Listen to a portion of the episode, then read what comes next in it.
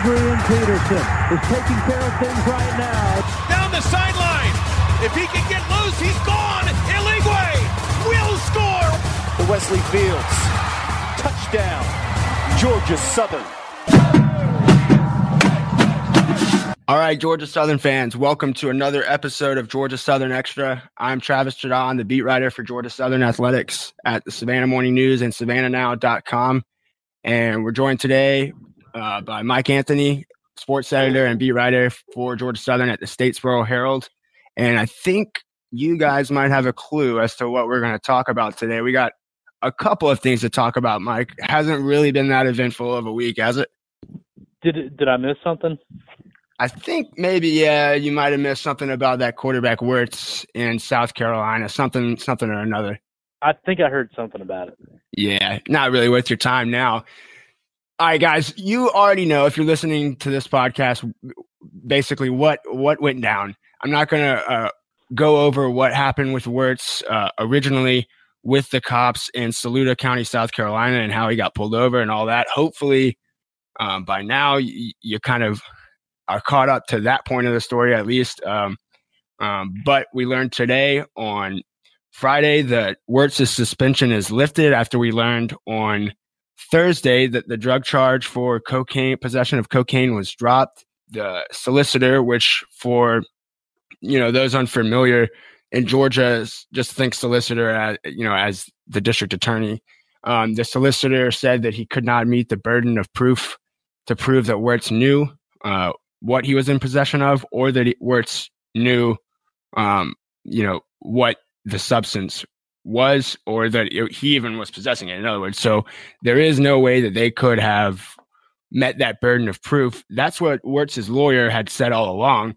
Of course, that's what Werts's lawyer should have said all along. We know that. So, Mike, I guess from someone that's kind of been tracking this, you know, from Statesboro, kind of, you know, is this one of the stranger uh, things you've ever been a part of or covered uh, at, you know in your time covering Georgia Southern?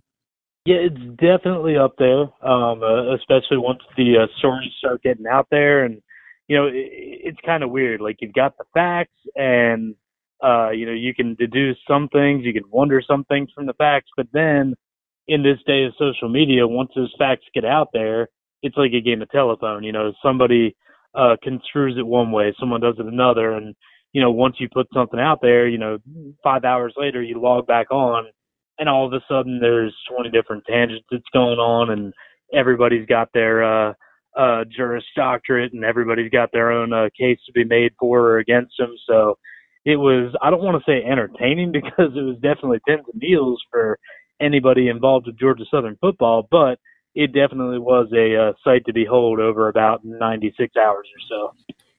Yeah, I mean, it was a wild ride, especially for me, you know, having gone up to Saluda County, um, uh, you know, last week or I guess earlier this week, if you're listening to this on time. It, it, that was a surreal experience for me to be up there. I actually stayed the night um, on Tuesday night, met up with Werts's attorney on Wednesday as well, and then drove. I went to Clinton, South Carolina, where Werts had said he started um, his route that night, uh, July 31st. I drove the route back just, you know, just to get a sense of it. I was already up there and, you know, I, I kind of just wanted to make sure that at least that part of the story could be, uh, you know, extremely, extremely accurate and uh, nailed down. And that ended up being the case. So, you know, Werts is, for, you know, all intents and purposes, clear now. He's definitely not going to be suspended any further. The two practices that he missed um, Friday and Saturday to open fall camp, you know, served uh, enough, says Tom Kleinlein, Georgia Southern Athletic AD. I agree with him. I, I think, you know, honestly, looking back, if if we knew that only the speeding was going to be charged, I, I, think two practices might have been even a little bit steep. Um, but I, I, wanted to touch on a couple of things regarding this, and then um, if you guys can even imagine it, we'll actually talk some football um, instead of bird poop, cocaine, and Saluda County. So let's touch on a few things regarding this, and then move on, hopefully for good. I, I wanted to to first clear up some things that I've seen on Twitter.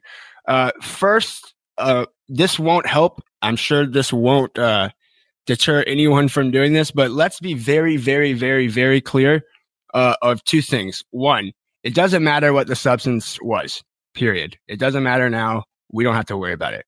But to be very clear, when they tested it and it came back negative for cocaine, they did not then run it through their special bird poop test where it came back positive. Okay. So there are literally thousands of things it could be. Um, having seen it with my own eyes, I'm very confident that substance was not cocaine.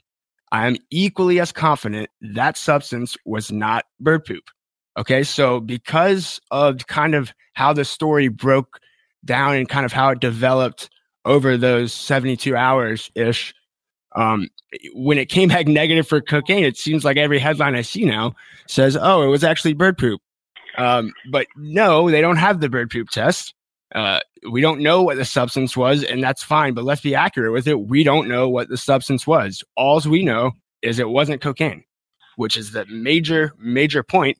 But still, just to clear that up, the second point I want to clear up: these cops that that that arrested Shai Werts, they made, I guess, I'll say they made a mistake because it wasn't cocaine, but they did not go um, you know, they did not do anything out of protocol. Okay. They were kind of assholes in the video. But again, in dealing with cops after you're, you know, kind of riding them around the countryside for a few minutes, they're probably going to be assholes. So that, you know, that's to be expected. But what we cannot do is say that this was a setup or that there was some kind of malice intent, um, you know, pre-decided to to nail Shai Werts in in the middle of nowhere um, is really, frankly, asinine to to think that. Let me let me read this quote from Werts's attorney, um, Towns Jones the Fourth, which is just an all-time name. Mike, we know that if you have a, a fourth in your name, that you, you must be key. Um, oh, yeah. So so Towns says this. I ask him, "Do you and Mr. Werts expect an apology from Saluda County?" He says emphatically no. And, and here's why. He says, quote, they had a pretty credible base for pursuing and ultimately stopping him, and that is speeding. Then they didn't do anything wrong by attempting to collect evidence or what they saw as evidence, even though they had no basis from looking at him and looking at the inside of his car to think he was transporting drugs. But they still saw what they saw on the hood of his car and made a common sense determination of what they thought it was, and then they collected it. It tested positive. So they were acting well within the bounds of the law at the time, end quote. That's all you need to know.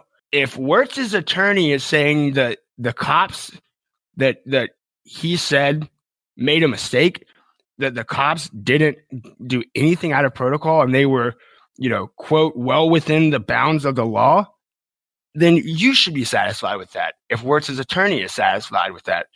Mike, from all the things that you've seen and read and heard, um, you know, is there any part of this that, that you want to kind of clear up or give your take on?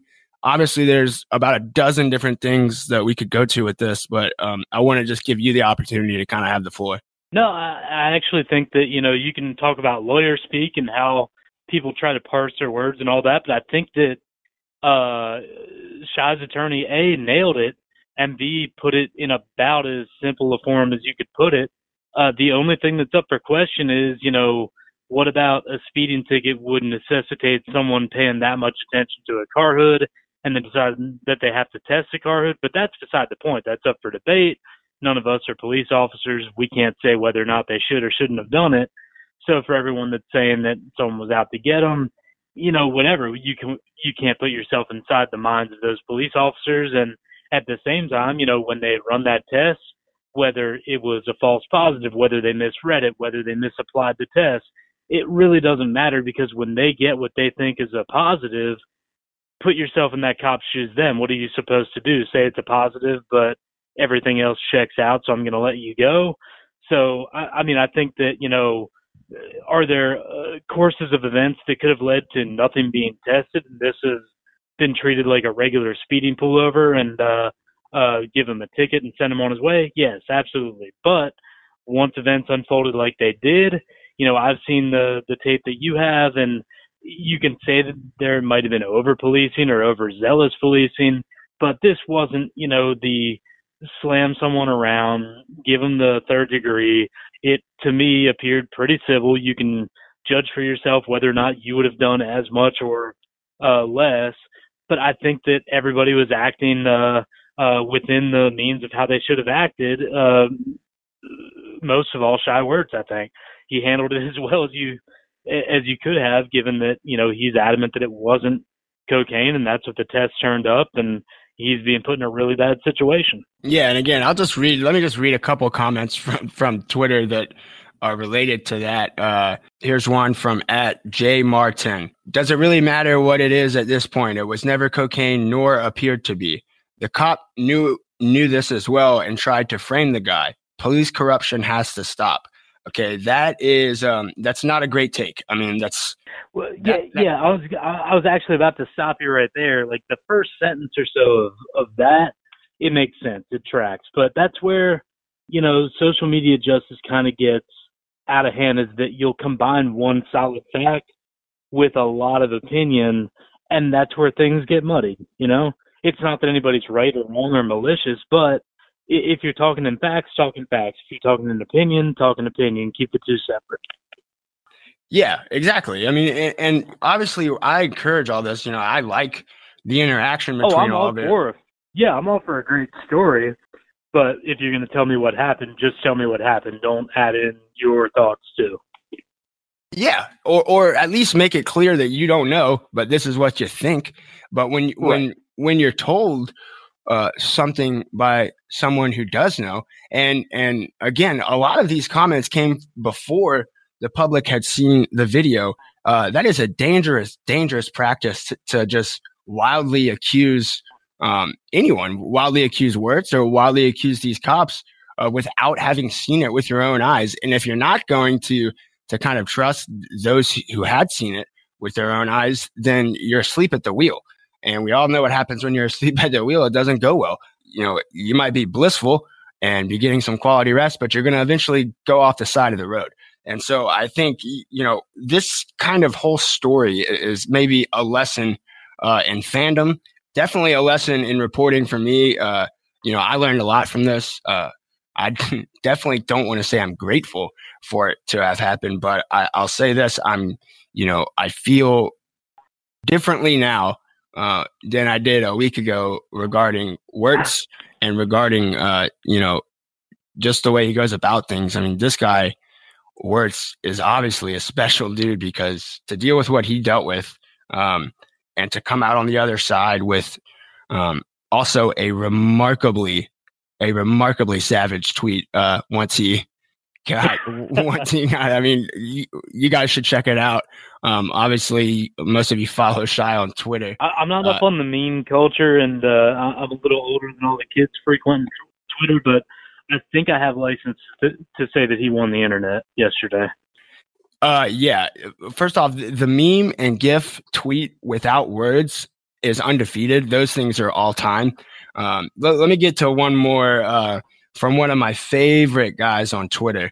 This is my guy Rocco, who just comes out of the woodworks. Uh, and uh, really just looks like a stud in his Twitter profile. He's at 2xgsu nat champ. He says to me, I bet you're upset about that, the fact that Werts uh, was cleared. He thinks I'm upset about it. I'm all, you're always looking to report a negative aspect on this program. I really hope we can meet in person this season so we can discuss your constant attacks and detrimental negativity on this program and its players. Rocco obviously has plenty of time on his hands. We we know that from what he's tweeted, and obviously he doesn't have a lot of wherewithal uh, about the situation and about what my job is. Um, I think most of you listening, most of you following, understand kind of the dynamic of what what I'm tasked uh, with doing. Um, and I've gotten a lot of great comments and emails and phone calls about people, you know, grateful for the coverage and whatnot. But it's things like that, that that I can't ever even take serious, Mike. I mean, why would I be upset about Shai being declared innocent? Uh, first off, I'm all for Georgia Southern winning every game they play from here on out as long as I'm covering this team. That is that would be awesome. I want them to win every game they play. Okay.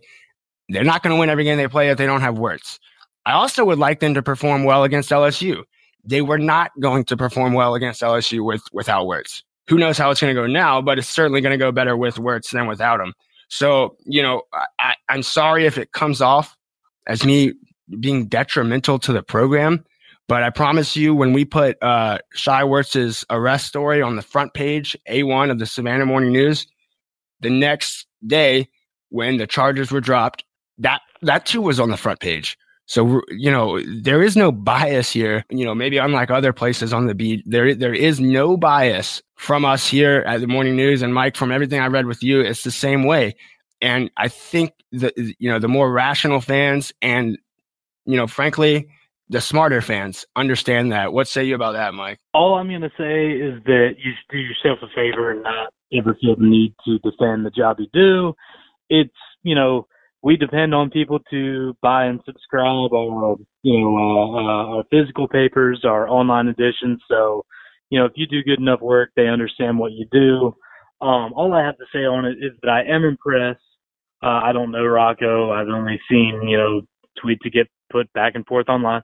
He has done a very good job of spanning the spectrum of being both internet tough guy and guy who uses SAT words in the same threatening tweet. So kudos to him. That's good. Usually you only get one or the other.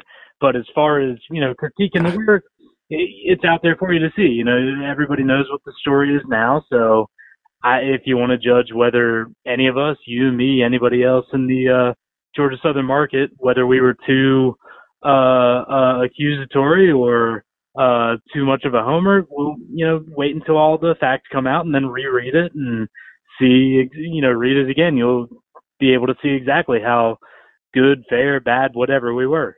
Yeah, exactly. So, and then also quickly, I guess we, we do need to touch on Quan Griffin. You know, there's not much to say about this case, guys. You, you've read the report, and it's not good. And, and honestly, it's it's a little bit sad. I, I'll say this about the football aspect of it, I do think Georgia Southern misses Griffin, uh, uh, you know, a little bit, but there's plenty um, on the D line and especially on on both ends to, to kind of make up for it. Um, I am very, very, very confident that Quan Griffin never plays for Georgia Southern again. Uh, Mike, is there anything you want to add on the Quan Griffin case and just kind of how that all went down? I, I would have to agree, and you know, I, I've gotten some people messaging me or talking to me uh, about him as well, saying, you know, we, we've seen all this on Werts. Where's all the additional stuff on Griffin? And all I can say is that it's not anyone's trying to bury anything. It is what it is. The report's out there, and Georgia Southern's made very clear that their stance is they have no more comment while it's an ongoing legal case. And unfortunately, it seems like it's going to be a legal case. It's uh, ongoing for a while. It doesn't look good. I don't know Quan personally. I, I wish him the best. If it's as bad as it looks, then all I can do is, you know, uh, wish that he gets better. But I would have to agree with you. It doesn't look like uh, he's in the Georgia Southern picture anytime soon. And yeah, uh, I guess our job is we have to worry about Georgia Southern and how the team looks. So you do have to talk about how that affects the team, and it will negatively impact them. But again, with the the system that they have now and the way they rotate people out, um, it, it doesn't, you know, it, it's going to impact him. He he was going to be probably a starter, but they should be able to make up for it. But it's just, uh, to me, it's kind of uncomfortable trying to talk about the two in the same right because really it's two different worlds talking about a guy who's not there and it costing you a sack or a guy who's not there and it's costing him years of his life. Yeah, uh, yeah, and that's actually really well said, Mike. I mean, I'll, I'll leave that right there. All right, Georgia Southern fans, we have a new offer for you guys at savannahnow.com. We want you guys to check it out. It's a newsletter focused on Georgia Southern athletics and Georgia Southern athletics only. This is a free opportunity for you guys to get caught up on all the latest news on the Eagles, whether it be on the football field, basketball court, baseball field, or what have you. But go join the mailing list for the newsletter, and this is how you do it. Go to savannahnow.com and look on the right side of the homepage, click Get Our Newsletters, and go from there. The newsletter will have a blog post once a week, as well as other relevant Georgia Southern stories. opportunities to subscribe to the podcast, and other insider notes that you can't find anywhere else. Subscribe today. Finally, to, to touch on just this whole last week in general, Mike, I know where you're going to go with this, but let me just put the point out there. This is not my opinion. Uh, this is very few people's opinions from what from what I can tell, but some people do wonder about it, and that's kind of what this podcast is for is to address things like this. There are people asking, did did Chad Lunsford do enough early on to support Shai Werts? And obviously it's a loaded question. You know, my opinion on it is that Lunsford handled it the correct way. I don't know yet how he feels. It, it, you know, if he feels like he should have done more, or mm-hmm. and I also don't know. It, it you know it could have come from higher up. For me, I think it was handled you know n- nearly perfectly. I, I would say that the the announcing of the two suspensions indefinitely that that Friday morning was was maybe not the best way to go about doing that. But I think as far as Lunsford standing by Werts, you know, if anyone is questioning whether or not Lunsford was on Werts's side, quote unquote, I don't think that's up for debate. I, I think some people are wondering should Lunsford have said more publicly in support of Werts. I don't know the, the answer to that, but you know, it's I think it is worthy of at least a little bit of discussion. Mike, have you heard anything like that? And if so, kind of what's what's your feeling on it? Yeah, I really think I can help you here um, on two different fronts. I can say that, you know, this is nothing I can print, but off the record, hearing from different sources inside the team, very close to the team, around the team, uh, people that were in contact with Shai, you know, even as he was going through that before any official statement was made. Uh, I, I can say that, you know, there was a lot of trust and a lot of faith and a lot of support put behind him, mostly because, you know, throughout this is his third year here, or four, I'm sorry, fourth year here. He had a red shirt year and then uh, freshman, sophomore, now coming into his junior year. So over three, four years going into his fourth, I think that the the consensus opinion for everyone who heard the news, no matter when they heard it, was that doesn't seem like him. And of course, that isn't anything that stands up in a a trial or a, a, a police report or anything like that. But once that evidence starts to come in, you know, you've got people that say, A, you know, he's not the kind of guy that would be associated with that. And then B, I heard people saying that when it comes to anything, you know, not not even drug related or police related, but even just breaking curfew or did you get in your workout? You know, when it comes to uh, being truthful with coaches, everything I heard was that none of the coaches had any reason to think that Shai had been anything other than honest with them before. So when you combine his honesty before with the impression that he gives off to his coaches, his players, everyone around him, and then once he gets back to town and provides a clean drug screening, you know, yeah, there's still ongoing police work to be done, but that's a whole lot of chips and Shai's pile to uh, to bank on him, and then to kind of take it another direction as far as you know, were they public enough about their support? Uh, I mean, I know that I, I've been I've been in the game a little bit longer than you. Not to say that I'm better than you or more experienced, but that also means I've been in more trouble than you. And I don't know how many times you've been called into the HR office, but sometimes when you mess up, HR, yeah, they're the bad guys who end up showing you the door, but they're also there to protect you. So I really think that the whole uh, initial statement of, you know, this is what happened. He got arrested. He's now suspended from all football activities. Yeah, that sounds harsh, but at the same time, that also shelters him from the public eye. He's not out there at practice. He's not, uh, you know, out there for you and me and everybody else to shove a microphone into his face and ask him about it while all this is up in the air. So it might seem cold, but at the same time, a lot of times when it's cold, it's calculated. So I don't know what the game plan was. I don't know exactly how that meeting went. But I think that for those saying why weren't there more people beating the drum for him, that could be why. Because the more vocal you are about his innocence, the more you have to go in front of me and you and everybody else to answer for exactly why you think he's uh, innocent about it. Right. Yeah, and that that's my feeling on it too. I mean, it's I think it was handled the the just the proper way. I don't know if there's any other way. Um, to put it. Uh, let's talk some football, Mike. You want to talk football? Yeah, yeah. Well, can I can I say one more thing about the whole shower? You can thing? say as many more things as you want, Mike. Well, no, it'll be real quick. I just think that you were the best possible person to send to Saluda and to Clinton to retrace the whole route and everything because I've seen your car and there's no way that you could have sped in Saluda. That thing could not do 55, much less 80. Well, luckily, I, I, I did grab a rental car. Uh, ah, well, uh, otherwise, I'd still be in Saluda County, likely. I knew it was asking too much for that thing to get you like 250 miles.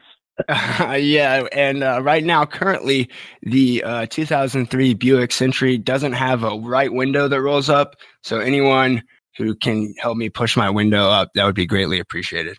Good times. Good times. All right, let's talk football, Mike. Let's uh let's jump in right now. Just strictly general conversation about fall camp and kind of what we're looking for. You know, now that it's August 9th as we're recording this, boy, we are really, really close now to to to starting this this season off, and I cannot wait. Mike, you've been out of practice a little more than me. Obviously, we've all kind of been busy uh, with things outside of practice, but I, you know, I've tried to keep up with what you've wrote and what what the uh, program is putting out and it does seem like there are a lot of guys that are, um, you know, quote unquote, impressing people. I think, you know, a couple of the names that I've read and heard a lot about so far are true freshman um, slot Caleb Hood. That's Caleb with a K.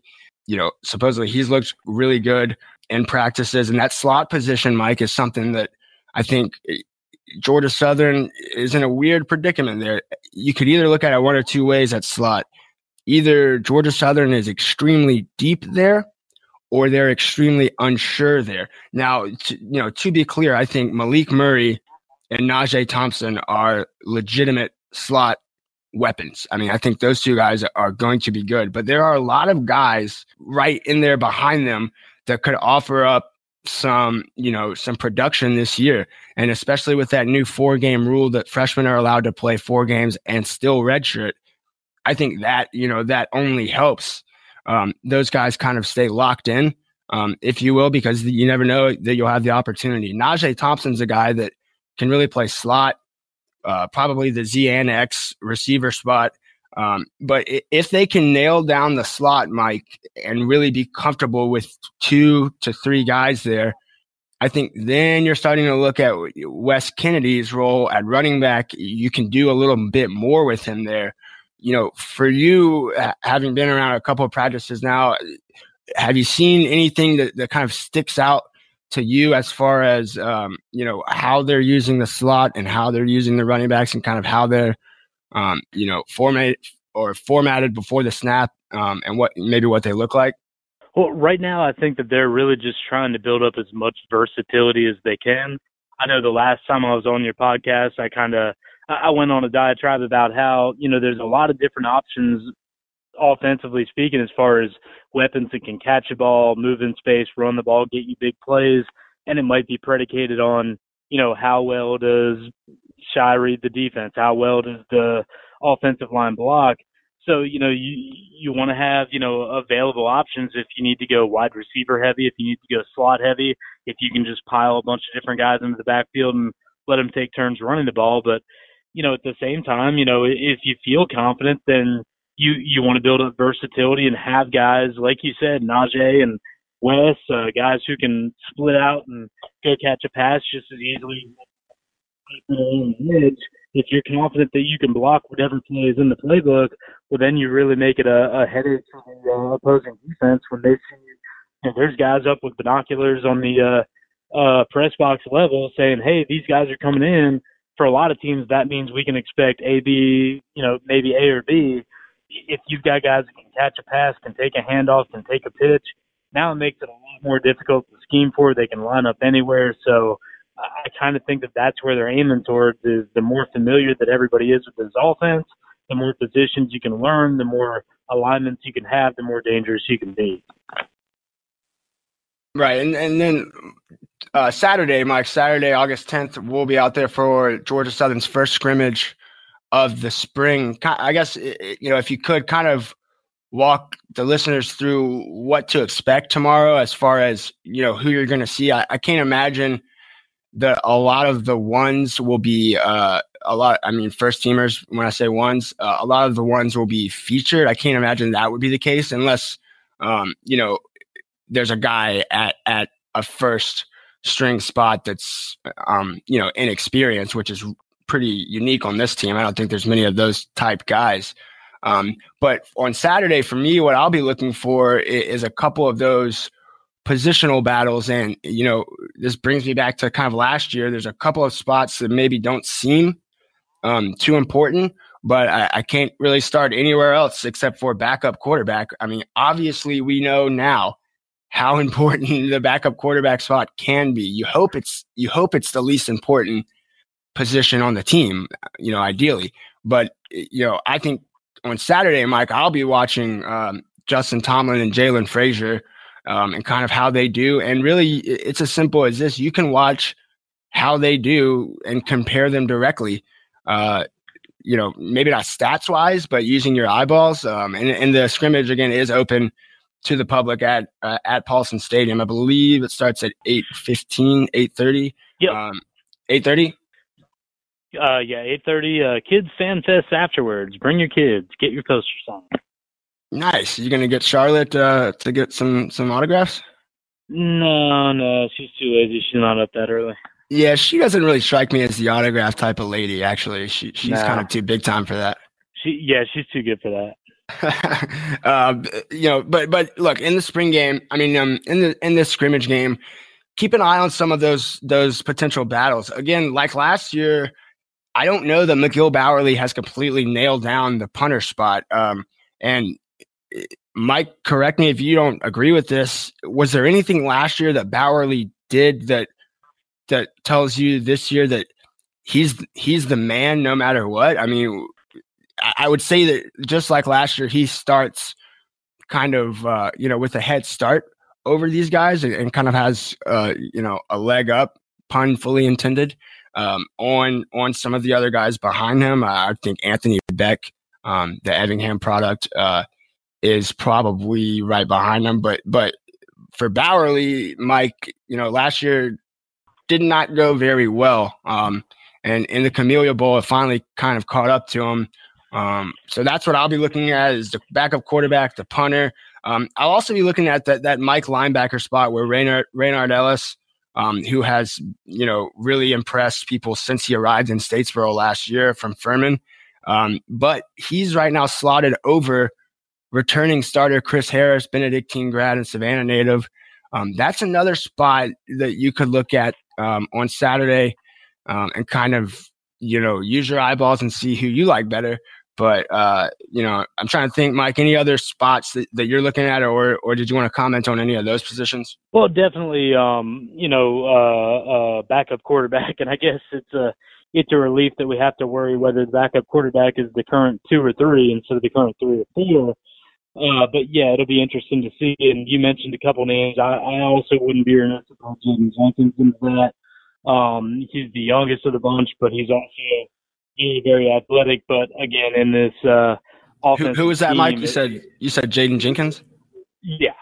Okay. Um, one of their uh, uh, recruits from this year. Yeah. Um, but it takes a lot to to not only learn. It's one thing to be athletic and make plays when they call them in practice. It's another for uh, Bob DeBesse uh, calling in the plays on the offense to have faith in you that you can do it, execute it in real time. So I really think that especially in all option offenses, you have plenty of capable guys in terms of athleticism that are sitting in the uh, sitting on the bench, waiting in the wings. But it's a matter of trust, and you know it, it's kind of a give and take. Uh, the the more that you start in an option offense, like Shai Werts's going into his third year as a starter, you've got a lot of confidence in him. You know he can do big things. But when you've got a third year starter, that also means that you're really green everywhere after him. So I, I think that uh, the the preseason scrimmages they might show some highlights from the backups, but I really think it'll be a sliding scale uh, throughout the year.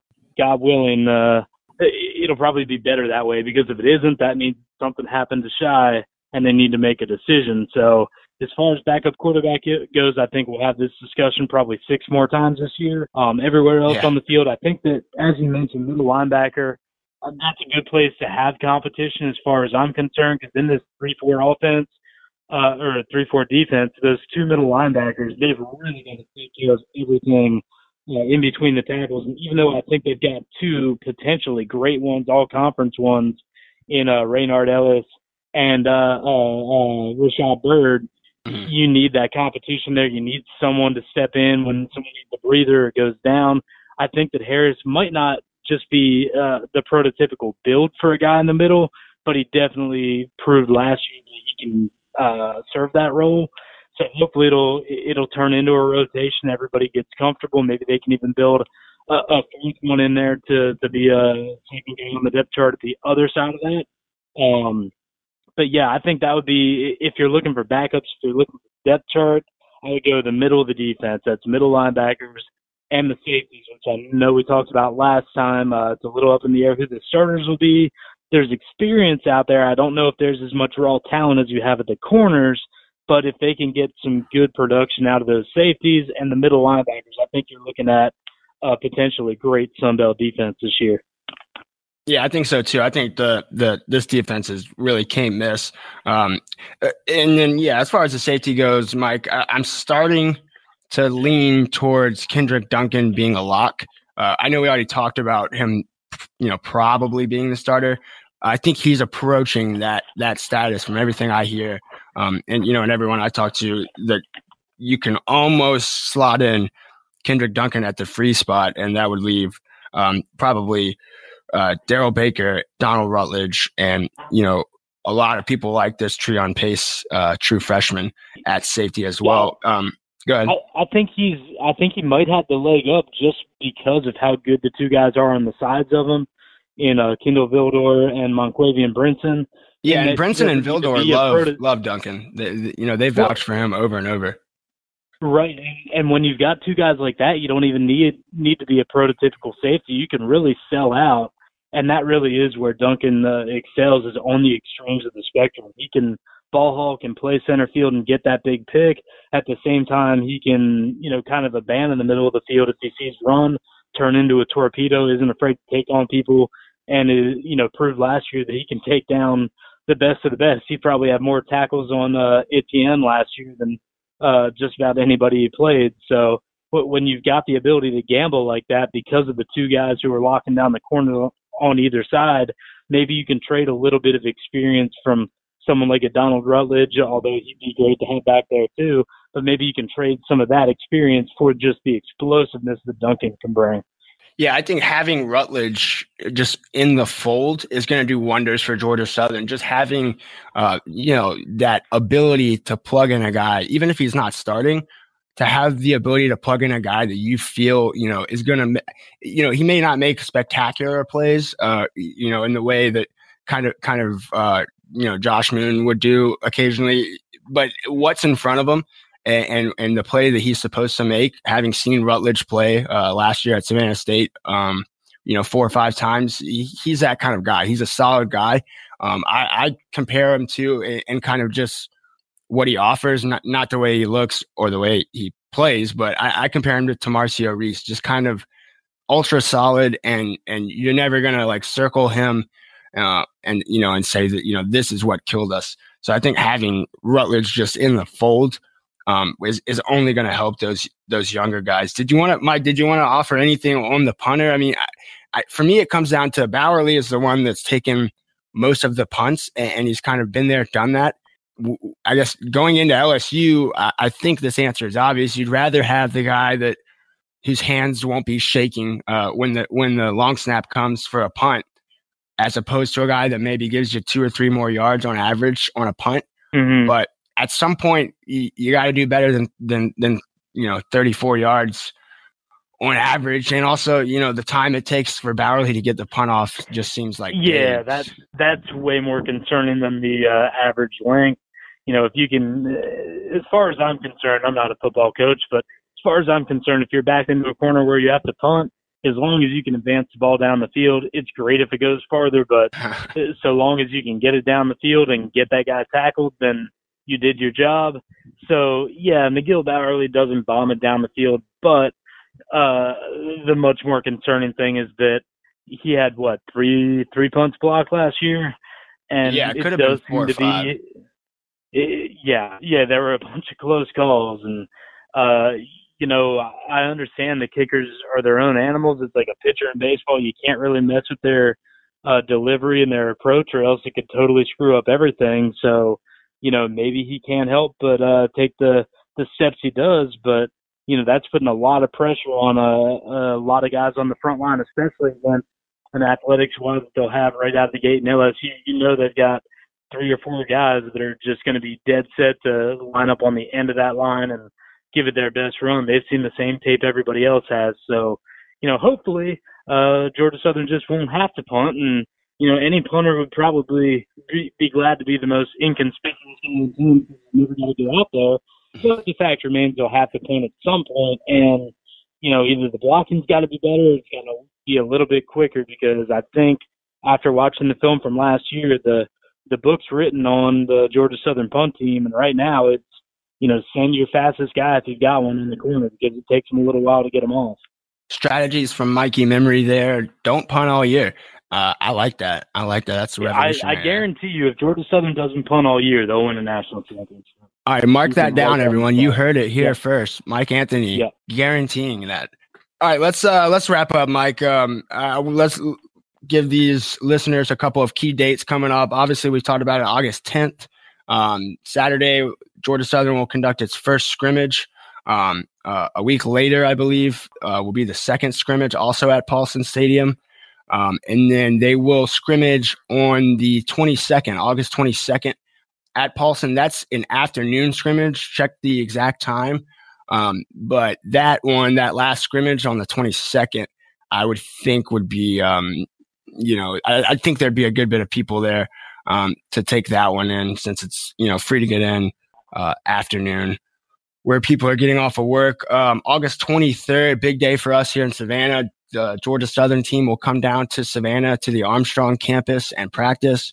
Uh, they'll have their Savannah Fan Fest. If you are in the Savannah area, I cannot tell you, you know, how, you know, I guess how fun that is for fans in this area to see their favorite team practicing in their backyard. And so, if you're around, if you're available, I would be there on August 23rd uh, at Memorial Stadium. Um, I'm sorry, yeah, it's not at the Armstrong campus. Um, it's at Memorial Stadium in Savannah um, on August 23rd. That's a great opportunity to kind of meet and greet players, coaches, um, and you know, if you are one of the people that would like to talk face to face with me, I will be there as well. Um, so you guys should plan on being there on the 23rd. Mike, you want to let everyone know um, how they can follow you, how they can read your stuff?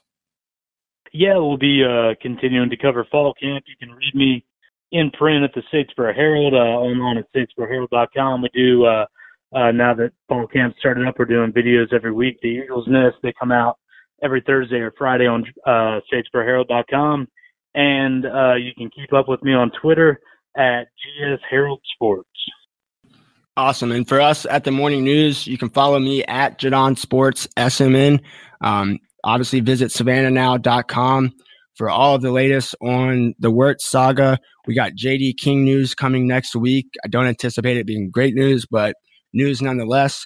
Um, we do have our new uh, Georgia Southern newsletter um, for anyone not uh, subscribing to savannahnow.com. That's an that's an opportunity for you to free to freely look at uh, what we offer for Georgia Southern. So sign up for that. It's free.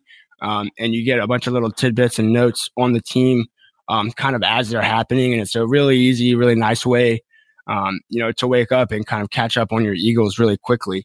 Um, so, you know, want to thank you guys for listening. Want to thank you guys for supporting us. Can I put in one more plug? Yeah, you can plug. The entire time I've been talking to you here, I've been smoking a Boston Bud on my back porch. I just had a new fence put in, and I've been on the alert. We've had a tough week. I've got to plug the Browning 22. There are multiple birds on the pine trees around my new fence. Not one of them has gotten in the perimeter. No bird poop on the property. Wow. Wow, that's that's um That's just riveting podcast material these there. days, so it's dangerous stuff these days. You got to keep it out of your home front. Listen, you got to keep those birds away from you. We know how dangerous those things can be. Yeah. All right, guys. Thanks for listening. Be be sure to rate, subscribe, and share with your buddies and friends uh, this podcast, Georgia Southern Extra. We really appreciate you guys listening. We're not far now from kickoff, so stay tuned, guys. Thanks for listening.